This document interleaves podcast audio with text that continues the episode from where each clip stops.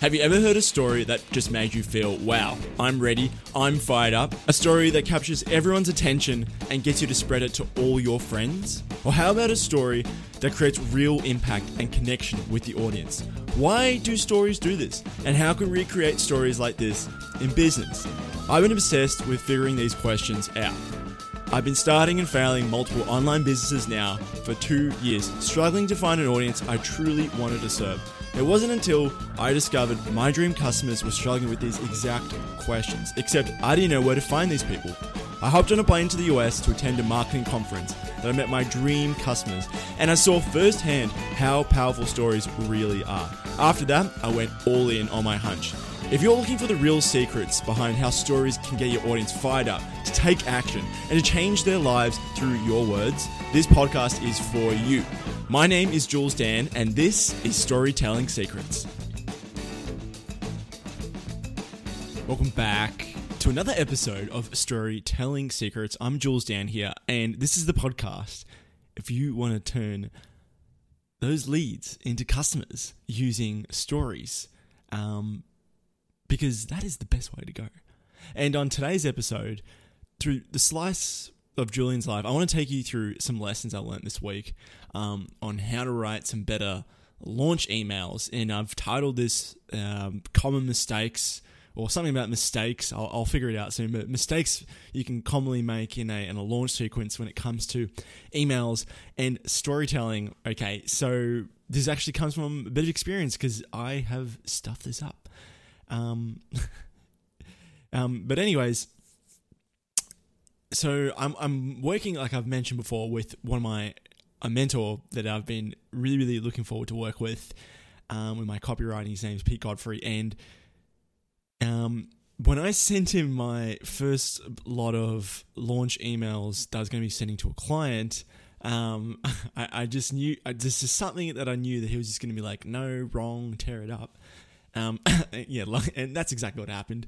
Um, and uh, in my process, so today I'm going to actually teach you um, two things that people get really, really wrong, and that I probably got, I, I did get wrong in this launch sequence, and how you can probably fix it, and how you can fix that. All right, so the first one is that um, before you actually go into a, a say like a launch, um, you can't just drop. Okay, here's here's a price tag, urgency, scarcity, doors open, go. Um, just like a movie, you know, you got to build up some sort of pressure. And I really like Pete's strategy because even if you have a small list, it doesn't matter if it's big or small. Um, you can still, you don't need a whole bunch of JVs. You just need to get people excited for what's to come. And the whole point of the teaser emails is to to set the agenda, to get them curious, to get them hot and heavy and excited for what you've got. And then when so you do actually send the the launch sort of series of emails, people are primed and ready to buy. So it's not actually about selling on these emails. Um, I made that mistake. It's it's actually getting them really excited about it, but also you know really depending on the market as well. This is the part that he really drilled into me. It is all about appealing to that person's ego um, throughout throughout sort of uh, the launch, the pre-launch, and then the launch as well. So I'm going to give you an example here. Okay, so he tore my first example up, and um, the product we're selling that I was selling here is uh, a boot camp for a position called strategic planning.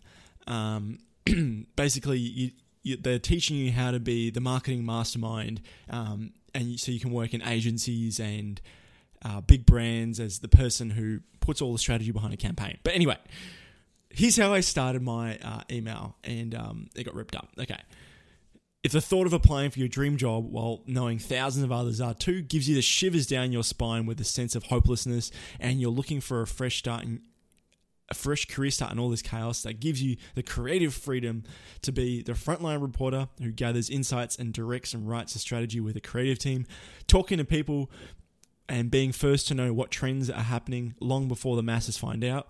The mastermind who reverse engineers a winning marketing campaign all the way down to an idea and presents them in a compelling pitch to big brands. Think Don Draper in Mad Men.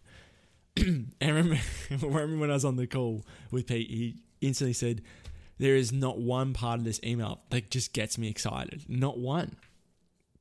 Um, and so it was like, what is it about that position that people you can really appeal to people's ego? Okay, and he's like, okay, first off, they're the backbone of every marketing campaign. I'm like, yep. And he's just like, and they get paid the most out of anyone there, right? I'm like, mm, yep, yep. It's like, okay, so we're definitely going to be leading with those things. So, in the first line, this is how the first line of the new pre- t- teaser email went. There's a little known, highly valued position in the creative industry that doesn't get much attention, but pays you handsomely. Even so, the people who fill these positions are highly sought after, highly admired, and best of all, highly paid they're paid in this in brackets they're paid at least double compared to what most entry level creative jobs starting at $80,000 to as high as $170,000 so who are they and what is this mysterious job all right and then it goes into sort of like the problem of what's currently going on and how much uh, how unfair the system is a little bit um, but just setting the agenda okay um, the other one it didn't get people excited and um, that's a little lesson i learned there so at the start of the emails, especially before you go to launch, set the agenda, get people curious, get people excited, appeal to their ego. Either it's respect, they're, they're in control, they've got power.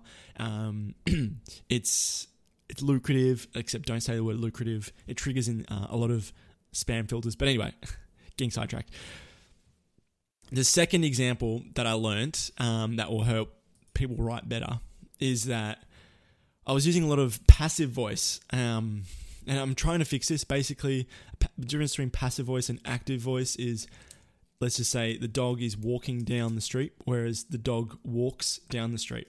So walks is active. Walk anything, mainly the ings. He, Pete told me you want to cut them out because it, it doesn't sound punchy. It doesn't. It, it it reads a lot slower. So when I was writing back over some more emails, I wrote this line, um, and this this really triggered my.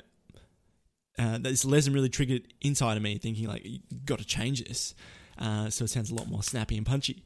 And uh, everyone's guilty of this. If you're just using the word, it's just super simple. I know, I know there's more lessons to this, but a lesson for you: if you're using ings at the end of you know verbs and stuff, then change it so it's uh, an active voice. And here's an example. All right, so you can learn the secrets to become a highly paid and highly respected strategic planner for just $8,850, but only if you take action roll before blank.